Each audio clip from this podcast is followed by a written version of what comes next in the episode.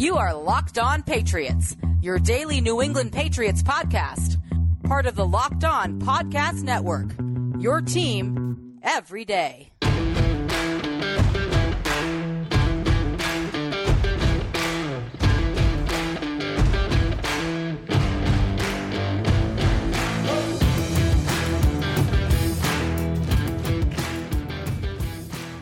Hello to all of you Foxborough faithful. You are now locked in to the Locked On Patriots podcast, and it is Take Two Tuesday here on your daily home for news, notes, and analysis infused with the occasional opinion on your six time Super Bowl champions, the New England Patriots. Locked On Patriots is presented today by Pepsi, made for football watching. This football season will be different, and Pepsi is here to get you ready for game day no matter how you watch this season.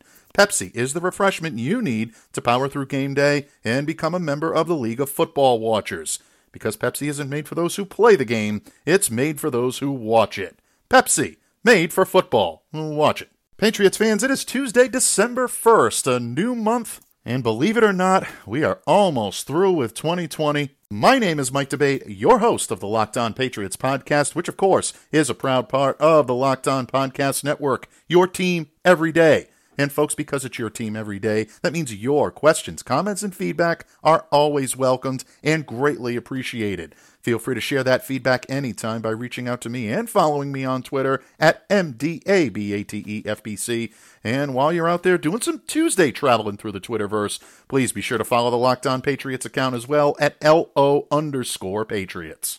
Patriots fans, today is Take Two Tuesday here on the Locked On Patriots podcast, and that means we're taking a second look, a second take into the Patriots' 20 to 17 victory over the Arizona Cardinals on Sunday. Now, yesterday here on the pod, our great green friend Thomas Murphy joined me here on the hot seat. And we talked a lot about the positives and negatives that the Patriots are facing as they get set for the remaining six games on their schedule, including a two game stint in the City of Angels, Sunday's matchup against the Los Angeles Chargers, and then Thursday night's matchup against the LA Rams. But fear not, everyone, because there's still time to savor Sunday night's victory.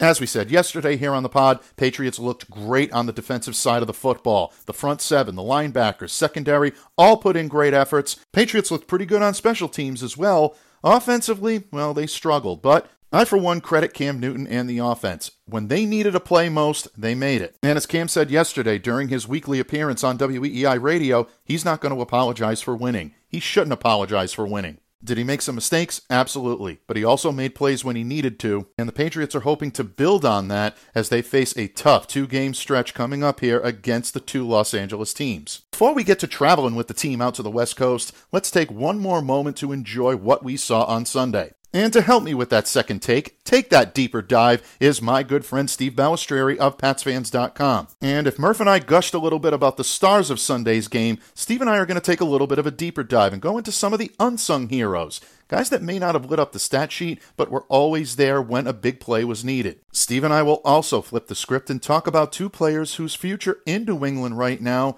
might be uncertain at best. And at the start of the season, we all believed, at least I know I did, that these two would feature prominently into the Patriots' offensive game plan. Well, injuries and circumstances have prevented that for much of the season, but what does it mean for their future here? Folks, I'm talking about running back Sony Michel and wide receiver Julian Edelman, and I'll get back to Jules in a second. But as you know, I call Steve our resident voice of reason, and it'll be my honor and privilege to get his take on this, as well as a few minor future thoughts on this coming Sunday's matchup with the Chargers. Folks, it's always a blast when Steve joins me here on the mic, so sit tight, settle in, as we give you a second helping, sticking with the Thanksgiving references for just a little while here, folks, of the Patriots' victory over the Cardinals before we leave it in the rearview mirror and focus on Los Angeles. But before I welcome in my Patriots Paisan, I did state just a moment ago that we would get back to Julian Edelman in a second. And of course, I am referring to yesterday afternoon's report by ESPN's Field Yates that the Pats are indeed placing Julian on the reserve COVID 19 list. And in all fairness to Fields' report, this move does not indicate proof that Julian had indeed tested positive for COVID. Don't forget, he merely could have been classified as a close contact. We simply don't know enough about his positive test at this point. From a Patriots perspective, this was the first time that one of their players had been placed on the COVID 19 reserve list during the month of November. Of course, October was another story. We all remember how hard the Patriots were hit by the pandemic during that month. Eight of their players being sent to COVID 19 reserve, including Cam Newton and Stephon Gilmore. But seeing that Edelman has been rehabbing an injury and hasn't been around the team, it's optimistic to think that the Patriots have this one under control by simply placing Julian on this list. Regardless of whether he tested positive himself, or he's been a close contact, or even if he's showing symptoms or not, this is a setback for Julian, no question about it. It's been a challenging season for this guy. Let's forget for a minute that he was nursing three injuries in 2019, any one of which would have put any lesser man on the shelf. Julian was playing through all of them. Entered 2020 with a lot of expectations, bothered by a knee injury ever since week two, he was sent to injured reserve after undergoing a minor procedure on his knee in late October, and for the past week or so, we've been waiting to see Julian make a return to the practice field. He hasn't been able to do so, and now we find out that he has been placed on the reserve COVID 19 list. The good news, folks, is that a lot of players are placed on COVID 19 reserve and then pulled off fairly quickly. So, for those of you holding out hope that Julian Edelman can make a return this year, I would say those chances are still pretty good. Even Bill Belichick yesterday on WEEI said that he believes Julian's made pretty good progress. He's been talking to him and that he's feeling better and doing a little more each day. So, Patriots continue to take it day by day with Julian. One thing we all know is that Julian Edelman has the heart of a warrior. He's going to work extremely hard to get back on the field. And in Bill Belichick's own words, folks, he said, quote, "It would take a lot for me to count him out." Put it that way. I side with the coach on this. Julian is determined to get back on the football field. I think he makes his return. But if I'm being honest, it does cause a question as well. If in fact Julian is symptomatic and he has to miss significant time due to COVID, and at the same time the Patriots drop a couple of games and fall out of playoff contention, is it worth it for Julian Edelman to push himself to make a return to the field in 2020? Again, folks, I think that's an absolute worst case scenario, but it does exist. And while we all wish Julian the very best of health and recovery, it's only natural that one might wonder about his fate in 2020 and even beyond. Few, if any, out there are bigger fans of Julian Edelman than I am, and I'm not betting against him, but it is worth asking the question of whether we might have seen the last of Julian in a Patriots uniform for 2020 and maybe even beyond. And I get it, folks. That's an emotional question to ask. So, who better to bring in than our resident voice of reason, the calm amongst the storm, my good friend Steve Balestrieri? And I will ask him that question, as well as his thoughts on unsung heroes and the fate of running back Sony Michel when the Locked On Patriots podcast continues. But first, Patriots Nation, I know that the news about Jules being sidelined for a little longer makes you want to get up and help him out. You may even want to strap on those shoulder pads and say, you know what, Jules, I got this until you're ready to come back on the field. Well, for 99.9% of you folks, I'm sorry to burst your bubble, but thanks to a lack of natural athleticism or commitment, or you're having had overbearing sports parents, fewer than 1% of 1% of 1% of people will ever play professional football, myself included. But here's the good news. Instead of entering the NFL, they've joined another league, the League of Professional Football Watchers. This football season has been and will continue to be different, but Pepsi is here to get you ready for game day no matter how you watch. Pepsi is the refreshment you need to power through any game day. Because Pepsi isn't made for those who play the game, it's made for those who watch it. Go to madeforfootballwatching.com to check out the latest football watching content from Pepsi. Made for football watching. Patriots Nation, we continue to savor the Patriots' 20 to 17 victory over the Arizona Cardinals on Sunday. But make sure to stay locked into Locked On Patriots this week because tomorrow here on the pod, I'm going to open up the midweek mailbag and I'll be answering questions on both your New England Patriots and the Pats' opponent this week, the Los Angeles Chargers. It's a team I covered for three years, both for Cover32.com and Full Press Coverage Chargers. So a dual insight midweek mailbag coming at you tomorrow here on Locked On Patriots. So stay tuned for that. But here on today's pod, to help me take a deeper dive into the Patriots' Sunday victory, is my Patriots Paisan. This man is an amazing columnist for PatsFans.com and again, folks, one of the best guys in this or any business, Steve Balestrieri joins me today for his weekly spot on the pod. Welcome back to Locked On Patriots, my friend. As always, my my, my Italian paisana, as you call it, uh, it's a pleasure talking football with you. It is absolutely a gorgeous day outside. Absolutely. And you know what? We envy you uh, in the Southern Hemisphere right now. Here in the North, it's kind of dreary, it's kind of drab, uh, overcast, typical early winter or late fall type day here in New England. But uh, we'll live vicariously through you for uh, the time being, buddy. And uh, what better to celebrate a win than, than a great weather day like you're having down there? And you know, Steve, after a win, there's always clear cut stars or units that stand out. Um, Sunday was no different. And I, I, think everyone by consensus is agreeing that the defense as a whole really shined. Murph joined me here yesterday, as he always does on a Monday, and we singled out guys like Adam Butler, Ja'Whaun Bentley, Stephon Gilmore. Of course, Nick Folk, Folk Hero 2.0 this week, nailing a 50 yarder to win the game. That's no easy task at Gillette, so Nick deserves a lot of love as well. But the great thing about a victory like this, Steve, is that it gives us a chance to identify some unsung heroes. You know, the players or the units that maybe don't jump out of the box score, but they really make the win possible. And I'm going to start with a unit we talk about a lot when you're here on the pod, and that's the offensive line. Per Pro Football Focus, the Patriots' offensive line did not allow a single sack. Now, I know a lot of people are going to say, oh, Cam Newton was sacked twice. Both sacks were actually credited to Cam himself, not the line. Um, he held on to the ball for an average of 5.1 seconds on those two sacks. Uh, PFF was the one that gave the, uh, uh, the, the the total that I was looking at, so that's why they credited those sacks to Cam, not the offensive line folks. But I digress. Um, within that context, I think that's a very impressive showing from the offensive line. Don't forget, they did not have Isaiah Wynn. He's on IR. Jermaine Eluemunor comes in, takes over. Justin Herron, the rookie offensive lineman, I thought played admirably. And you really got great contributions from guys like Andrews and Thuney and Onwenu. And, and they just continue to dazzle week after week. And they're not getting a whole lot of credit because I think the defense was so good, but how big of an impact do you think the offensive line had on this game? And do you agree that they were an unsung hero, or did maybe they just have a middle of the road type game? Well, you know, um, my uh, my report card for the for the Patriots win came out this morning, and I think I was a little harsh on the offensive line. I only I gave them a C grade for the game, but it probably should have been higher because I, and I pointed out just what you said the uh, the sacks weren't on them whatsoever. I just thought that that those were both on Cam. They, you know, uh, he has to realize when if there's nobody open in, in two to three seconds, you have to just get rid of the football and live another day. I mean, those, you know, those type of plays. It's been ongoing all year long, so it's not like it's a surprise. But uh, in fact, uh, when I wrote my uh, report card. Uh, there, there was an you right at the beginning because I talked about how I had the team dead and buried last week. They then they're playing the Arizona offense this week.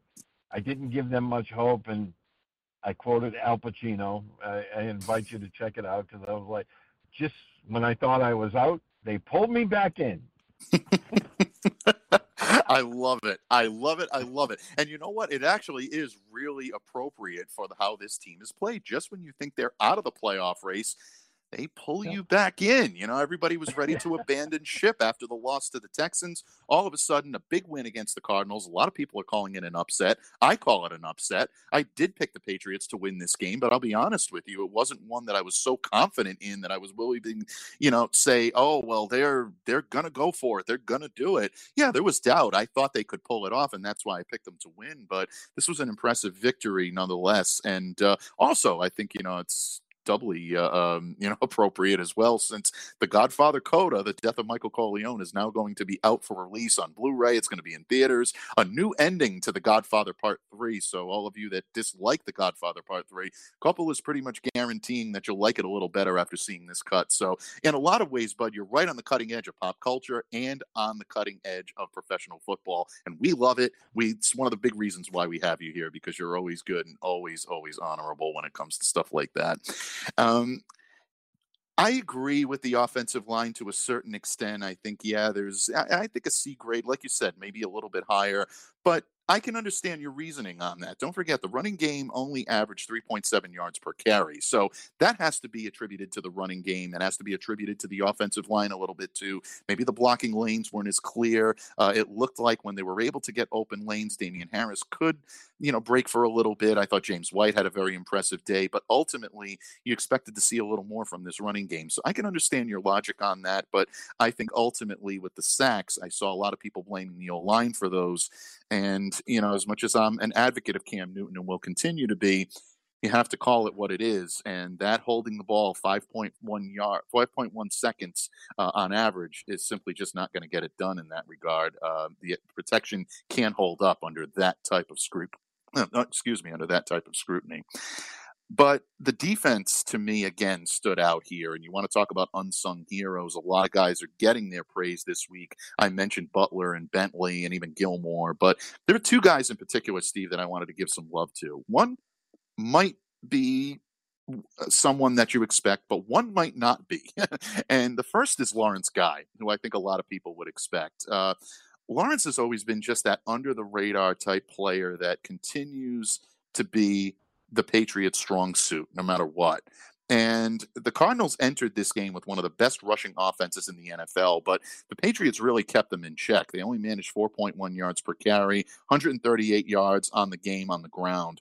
And Guy is a big reason why. You look at all the big plays, whether it be Bentley's tackle or whether it be the Butler sack, Guy is always in the mix. He's always there and really been a disruptive force all season long. So a lot of love to him, and I think he was an unsung hero on Sunday.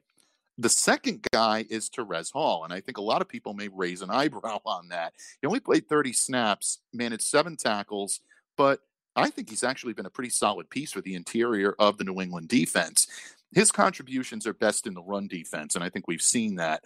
Uh, no one really should expect him to be defending DeAndre Hopkins in man coverage, and we saw that on Sunday, which is really pu- puzzling to me. Please, Bill Belichick, Steve Belichick, Jerod Mayo, who's ever calling, uh, please don't put Terez Hall in that position again. That's not a fair thing to put him, not a fair position to put him in. But um, you know, it, I think these two guys were a big part of the reason why the Patriots had such success on defense. Do you call either one of them an unsung hero? And if not, who stood out to you on defense that maybe isn't quite getting uh, the accolades that he so richly deserves this week? Well, I think you hit the nail on the head with both of these guys. And, you know, going back to Terez Hall, you know, when I saw that play, I was like, I don't know what Cliff Kings, I can never say his name. I always stutter. But uh, when it comes to his play calling, whoever designed that play, I mean, the blue star on the forehead because if you can isolate, you know, Hopkins on Terez Hall, who's a run stuffing, not the most athletic linebacker, boy, you designed that one right. I I just gave the Cardinals ultimate credit for that because they schemed up something that obviously the Patriots weren't ready for. But getting back to Hall, I thought, you know, again, 30 snaps and he had seven tackles. That's the kind of production that you just have to love if you're the Patriots defensive coaches. I mean, Absolutely. you're talking about a guy that, you know, he, he doesn't get a lot of snaps, but every time he's in there, he's making, you know, he's making a, his presence felt. I thought he had tremendous production. Lawrence Guy, I mean, you and I have been talking about him since the Patriots got him uh, he's just absolutely, I think he's like the steadiest, most reliable guy they have on the defense now that Dont'a Hightower isn't there, and he might be anyway, uh, even with Hightower back. That fourth and goal play to me just stood out because they double teamed Guy, and he pushed both of those offensive linemen backwards. It took away any of the run lanes that Kenyon Drake had to have so he had to just go straight ahead, and it allowed you know Ja'Whaun Bentley and others to clean it up. But I, I thought Guy made that play just like you know we go back to that Malcolm Butler play in the Super Bowl where we talked about yeah uh, he made the interception, but it was made by you know the other guy that no one talks about you know, by stuffing the play and pushing the guys backwards. I thought it was the same thing with Guy. I thought that was a tremendous play by him, and he was doing that all day. And the big thing about the defense, yeah, they gave up some yardage uh, on the ground, but they took away Kenyon Drake's running and that was why they couldn't finish drives. I mean, they had some really long drives. They had a couple uh, aided by penalties, but Drake was not the factor we expected him to be in the running game, and it really, really affected them. And you could see the difference. I mean, Patriots held them to 17 points. I think if we were going into this game and we said that, we'll take that every time. Without question. I mean, the Patriots' defensive game plan was brilliant. Force Kyler Murray into obvious passing situations, take away the run, take away that threat, and also be able to stifle the additional runs that you have with guys like Kenyon Drake, also Chase Edmonds out of the backfield. Uh, it really was a great game plan to be able to cause a lot of problems. And I think, you know, the zero blitz, give a lot of credit to Steve Belichick calling a number of zero blitzes. I think that confused Kyler at the line of scrimmage. And I think it allowed the Patriots to be able to set and play their defensive schemes. And it worked brilliantly on Sunday. And that's one of the big reasons why they were able to beat a team like the Arizona Cardinals. And again, Steve, these types of wins give us an opportunity to talk about a lot of the Patriots' unsung heroes, and we've done so, and I think brought some light to guys that maybe are not getting the national spotlight they deserve, but definitely the local spotlight because they're big parts of the success of this team. But there are concerns about some prominent Patriots, and for different but similar reasons. And in just a moment, folks, I will seek the wisdom and counsel of our resident voice of reason when it comes to these players. This and more when the Locked On Patriots podcast continues. Locked On listeners, breaks in the action always make me evaluate what I've accomplished and what still needs to be done. And no matter how much remains on your to do list, you need the energy to accomplish your goals. Break through your wall, if you will. For me, whenever I need that little extra energy, I go without hesitation to the same great group that brought us the world's fastest growing protein bar to their next great product combining energy gel and collagen protein, Built Go. Whether it's a mental wall or a physical wall, I break through it with Built Go every day. There is no better source of energy plus protein that is also incredibly tasty. It's easy to take and very portable. Built Go comes in one and a half ounce packages, so put it in your briefcase for the most focused presentation ever, or put it in your golf bag to power through the back nine, or just put it in your pocket to get through the day. All the energy without the crash, and the collagen protein is fast absorbing, so it gets into my system fast, plus it's easy on the stomach. Built Go is a great source of nutrients such as beta alanine, honey, vitamins B3, B6, B12, and even a little kick of caffeine. It's available in three delicious flavors peanut butter honey, chocolate coconut, and chocolate mint. And best part is, folks, it'll keep you going strong all day long. Visit builtgo.com and use promo code LOCKED to get 20% off your next order. Remember, use promo code LOCKED for 20% off at builtgo.com. That's B U I L T G O.com, promo code LOCKED. Let's go! Locked On listeners, NFL analyst Brian Peacock and former NFL scout Matt Williamson host Locked On's Peacock and Williamson every Monday through Friday here on the Locked On Podcast Network. Brian and Matt give you the national perspective around all the NFL, covering all the latest news and insight on every game, team, and move around the NFL. Get your picks, your previews, and much more every weekday with the Peacock and Williamson podcast, part of the Locked On Podcast Network. Subscribe wherever you get your podcasts. And Patriots fans, Steve Balestrieri joins me here today on Locked On Patriots. And Steve, in the previous segment, we talked in depth about the Patriots defense and the prowess they showed on Sunday, some of the unsung heroes and the guys that deserve the spotlight. But offensively, this team struggled. Let's face it. This was a very pedestrian at best offensive performance by the New England Patriots. And again, our good friend Murph and I talked a little bit yesterday about the Patriots' problems in the passing game, specifically Cam Newton not being able to pick up the blitz and the problems that N'Keal Harry continues to have acclimating himself into this offense. Um, but one thing that really surprised me a little bit was the fact that the Patriots' run game is missing a guy like Rex Burkhead, uh, a dynamic runner. He's been really kind of like their second option, their running back two, capable of catching the ball out of the backfield, but he's carried the ball as well. And I thought with J.J. Taylor out and Rex out, they would lean a little heavier on uh, Sony Michel. Obviously, Damien Harris is running back one. He's not going to relinquish that title. I don't think anybody thinks that anymore. But Sony was only used one snap, got zero touches. Um, this tells me that the Patriots might just be ready to move on with Damien Harris and James White, even after Rex going down. How surprised were you, Steve, that Sony wasn't used more, especially with Rex's absence? And are we looking at possibly the signal here that Sony's days in New England might actually be numbered? Well, I, I think you can absolutely make that. Um, you know, you can make that assumption. I know a lot of people, well, it's just one game, but you know, you you look at the big picture. Sony's had some neat issues since he came into the league, and you know they they love what they're seeing with uh, Damien Harris. I think for the remainder of this year, unless Harris gets banged up, I think you're going to see a lot more James White, and you're going to see a lot more Damien Harris. I think Harris is your number one back. I think they'll move on from Sony in the uh, off season unless something untoward happens to one of their other guys because I believe they like what they have in J.J. Taylor. So uh, I wasn't really surprised by that. I thought he might get a couple of carries just uh, to spell Harris, but because the running game was having difficulty getting on track, Harris really didn't have that many carries himself. So, you know, it just didn't work out that way. I thought if they were leaning on the running game like we kind of thought they would, we might see Sony get a few carries just to spell him a little bit. But it, it, I think part of it was just the situation of how things worked, and um, and then you know, in the long run, I think yeah, I think they're going to move on from him.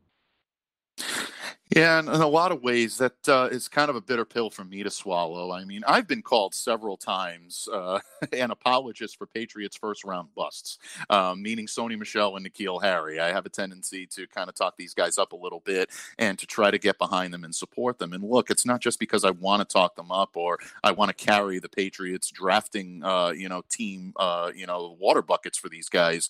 It has nothing to do with that. I saw a lot of prowess, a lot of uh, technique, and a lot of potential fit with Sony, as well as N'Keal Harry. That's a conversation for another day. But uh, Sony was a bit surprising to me because I thought initially looking at him from Georgia, I thought he was the type of back that Bill Belichick could really mold, and Josh McDaniels as well, uh, into that every down type of back that could catch the ball out of the backfield, but he could be your first and second down option hit the holes well, find the seams, and be able to get yardage. And it just hasn't worked out that way. Now, I don't know if most of that is from injury and difficulty there, or if he's a little bit gun shy. Maybe Sony's a little worried about getting injured. A lot mentally can affect the way a running back plays. Uh, uh it can affect the way any professional football player plays. Um, but at the same time, it is a little disheartening to me to see him continuously used less and less. And I agree. I think a lot of it was scheme on Sunday. The Patriots did not overly utilize the running game, but still, you expect them to see a little bit more action than you know, bottom line, one snap and zero touches. It just looked like he was not going to be a part of the game plan no matter what. So as for what the future holds for Sony Michel, the jury is still out, but I, I think it's pretty obvious that the Patriots are much more uh, comfortable heading forward with Damien Harris, with James White, and of course, I think with J.J. Taylor as well. He looks like someone that the Patriots uh, uh, could be, uh, you know, having high hopes for, uh, for you know, maybe some seasons down the line. So we'll look and see how he's going to be used, but. Last but certainly not least, my friend, uh, I opened the pod today with news that Julian Edelman is now being placed on the COVID reserve list. And this is another blow for Julian. Uh, it's been a challenging season for him. Bothered by a knee issue ever since week two, had to be sent to injured reserve after undergoing the procedure on his knee in late October being sent to the COVID reserve list doesn't necessarily mean that his season is over or that this is done or anything. We've seen players put on that list and then taken off fairly quickly if there's either a false positive or it's determined that the exposure that he had is not a serious risk. I don't know how much of a setback this is going to be for him coming back on the field, but ultimately, we haven't seen him on the practice fields yet, and a lot of people are starting to get antsy about the availability of Julian Edelman. Bill Belichick was asked about it yesterday on WEEI, and he said it would take a lot for me to count out Julian. So that's good. That's a good sign that we still may see him on the field this year and maybe even be a contributor. But Murph, with all of these things adding up, and obviously COVID being put aside because that's an outlying factor, you can't count on that all the time. But with the numerous injuries that Julian has had throughout his career, and you're seeing difficulties continuing to set him back. Um, It's a tough question for me to ask, but in your estimation, how close are we to possibly seeing the end of Julian Edelman in a Patriots uniform? I think the uh, the chances are, are very high at this point. Uh, you know, his, he's uh, he's been banged up. You know, his his knee is probably not in the greatest of shape. He still hasn't been practicing. He's taken a lot of punishment through the years. I wouldn't be shocked if they uh, if they cut their ties with him this off season. I mean, um, as much as I hate to say it, he's been so fantastic for this team. I just think uh, the time is is getting short for him, and um, you know, I think he could possibly retire next year. Uh, you know, part of me says that, but then part of me says, well, he doesn't want to go out like that with you know kind of only a, a couple of game season in his last NFL season. He's probably going to want to try it one more time. But would I be shocked if he retired? Not a bit, and I wouldn't be shocked at all if the Patriots decided to move on from him because with the state of their wide receiver corps, they they need a, a influx of youth. They need an influx of speed and it just might be uh, we might have seen the last of him. I I wouldn't be shocked if he didn't play again at all this year. Yeah, and I know a lot of people look. The, uh, Julian is one of the more beloved Patriots in this region, maybe the most beloved Patriot now with Tom Brady down in Tampa. Um, it's a tough subject to broach uh, because I- have seen this kid come back from odds that no one would have believed, and I-, I watched him play. We did, we both did. We watched him play last year and practice, and just go, how is he doing this every single week? He had three injuries, one of which alone would have put anyone else on the shelf for probably an entire year. And Julian at times was playing through all three at their peak. You want to talk about toughness? This kid is as tough as they come, but at the same time that's going to catch up with you and it's going to catch up with you sometimes quicker than you had hoped and seeing the the knee injury and the fact that he hasn't hit the practice field yet to me is more of a concern than covid. I think covid right now i don't know how long he's going to be on the shelf with this. There's still a lot of question marks as to whether or not um, he's even symptomatic. I mean we saw cam test positive you know earlier this year and stephon gilmore test positive. By all indications neither one of them ever became symptomatic. So if Julian is not symptomatic, then he could be taken off that list pretty quickly. And this is a moot point. But if that's going to keep him on the shelf for an additional two weeks, in addition to him trying to get back on the field and be able to contribute, since he hasn't seen the field since October, then you have to wonder at this point, is it really worth it for him to come back for maybe just a couple of games, especially if the Patriots have fallen further off the map when it comes to uh, their ability to make the playoffs this year? So, it's a tough subject, folks. We're not trying to say that we've seen the end. We still have hope in Julian. I still have hope in Julian, but at the end of the day, you can't beat the clock, and sometimes you can't beat the injuries that you have to go through. And what a career he's had here in New England, and we hope it'll continue. Um, again, I'm like Bill Belichick; it's going to take a lot for me to count him out, but uh, hmm. the poor guy's been through a lot this year, and we hope he can get through it. So, best of luck to Julian, and uh, definitely uh, get well soon. Steve, what can I say? You always, always lend your wisdom and counsel every time I need you. I've said this before. You're always there for the handoff, and I greatly appreciate it. Please let our listeners know for the remainder of the week what they can expect from the great pen of Steve Balestrieri and also the great voice on the microphone, which you do a number of different appearances. So please let our listeners know what they can look forward to you uh, fr- from you this week. Yeah, well, this week um, I'm not doing the podcast with Murph. Uh, I, I have. Uh, our friend Claire stepping in for me because of the situation that I filled you in on before we went live on the air.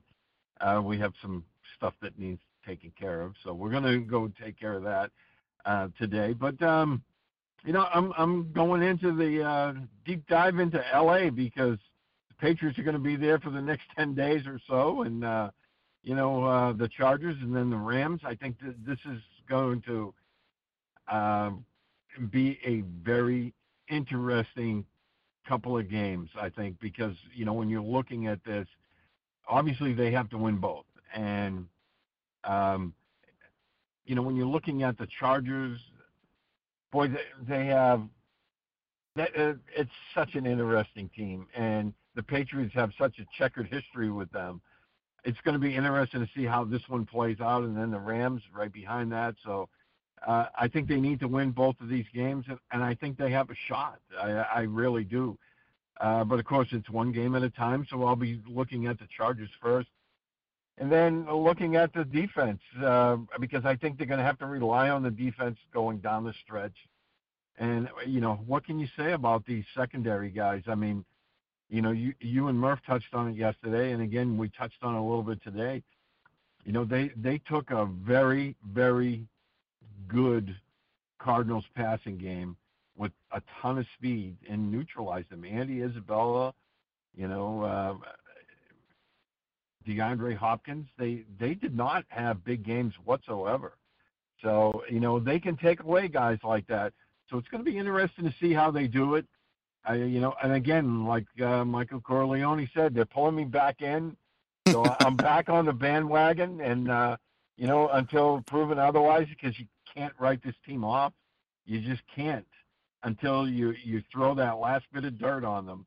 They're going to keep uh, scratching and fighting, and um, you know, and this has been the season we hoped it would be.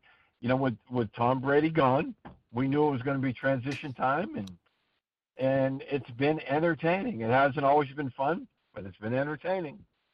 Absolutely. The Patriots will always keep you entertained. And uh, yeah, I mean, this week is kind of a pull me back in week for me, too. Going back to looking at the Chargers and seeing how the Patriots and, and, and this team match up. Uh, it's going to be interesting. Chargers do have some offensive weapons. They still have Keenan Allen. Austin Ekeler is back in the lineup. Justin Herbert's playing at a high level. And then that defense is still capable. Not sure of Melvin Ingram's status yet, but if you pair him alongside Joey Bosa, and that is a very, very difficult uh, pass rush tandem for the Patriots to withstand. And they haven't exactly been doing a good job of getting rid of the football and protecting against the blitz. So a lot of interesting things to watch for. But Steve, thank you. I'd certainly wish you the best. And we look forward to having you back here next week to break down Patriots Chargers and take a very quick look turnaround um, at the Rams game, which uh, from Sunday to Thursday doesn't give us much time to prep. So big LA stand coming up for the Patriots. But again, thank you for joining me today. And uh, my best to you. Stay safe, stay well, and we'll definitely be talking to you next week. Oh, thanks for having me, my friend. It's always a pleasure, and it's like uh, written on my calendar every week. and that is a well-deserved spot. We're honored to have you. I'm honored to have you. And again, uh, always, always a blast to share the microphone with you. Someone with uh, great football knowledge, wit, wisdom, and counsel. You bring it all, buddy. Have a great week, and we'll talk to you soon. Just like that, Patriots Nation, we are almost halfway through your work week. And once again, tomorrow here on the pod, we open up the midweek mailbag as I address anything and everything related not only to your New England Patriots, but also their Week 13 opponent, the Los Angeles Chargers. Worlds collide for me here on this midweek mailbag Wednesday episode as I pull double duty on the beat between the Patriots and the Chargers. So, to ensure that you do not miss a single second of the action, make sure to follow and subscribe to the Locked On Patriots podcast on platforms such as Stitcher, Spotify, Google Podcasts, Apple Podcasts. Wherever you get your podcasts, just make sure that you are staying locked in to Locked On Patriots. Once again, my name is Mike D'Abate. I thank my good friend Steve Balestrieri for his time, his insight, and his appearance on today's pod. But most of all, I thank you so much for listening and for making Locked On Patriots a daily part of your New England Patriots coverage. Until tomorrow, stay safe, stay well, continue to be the change you wish to see in the world. Have a great day, everyone.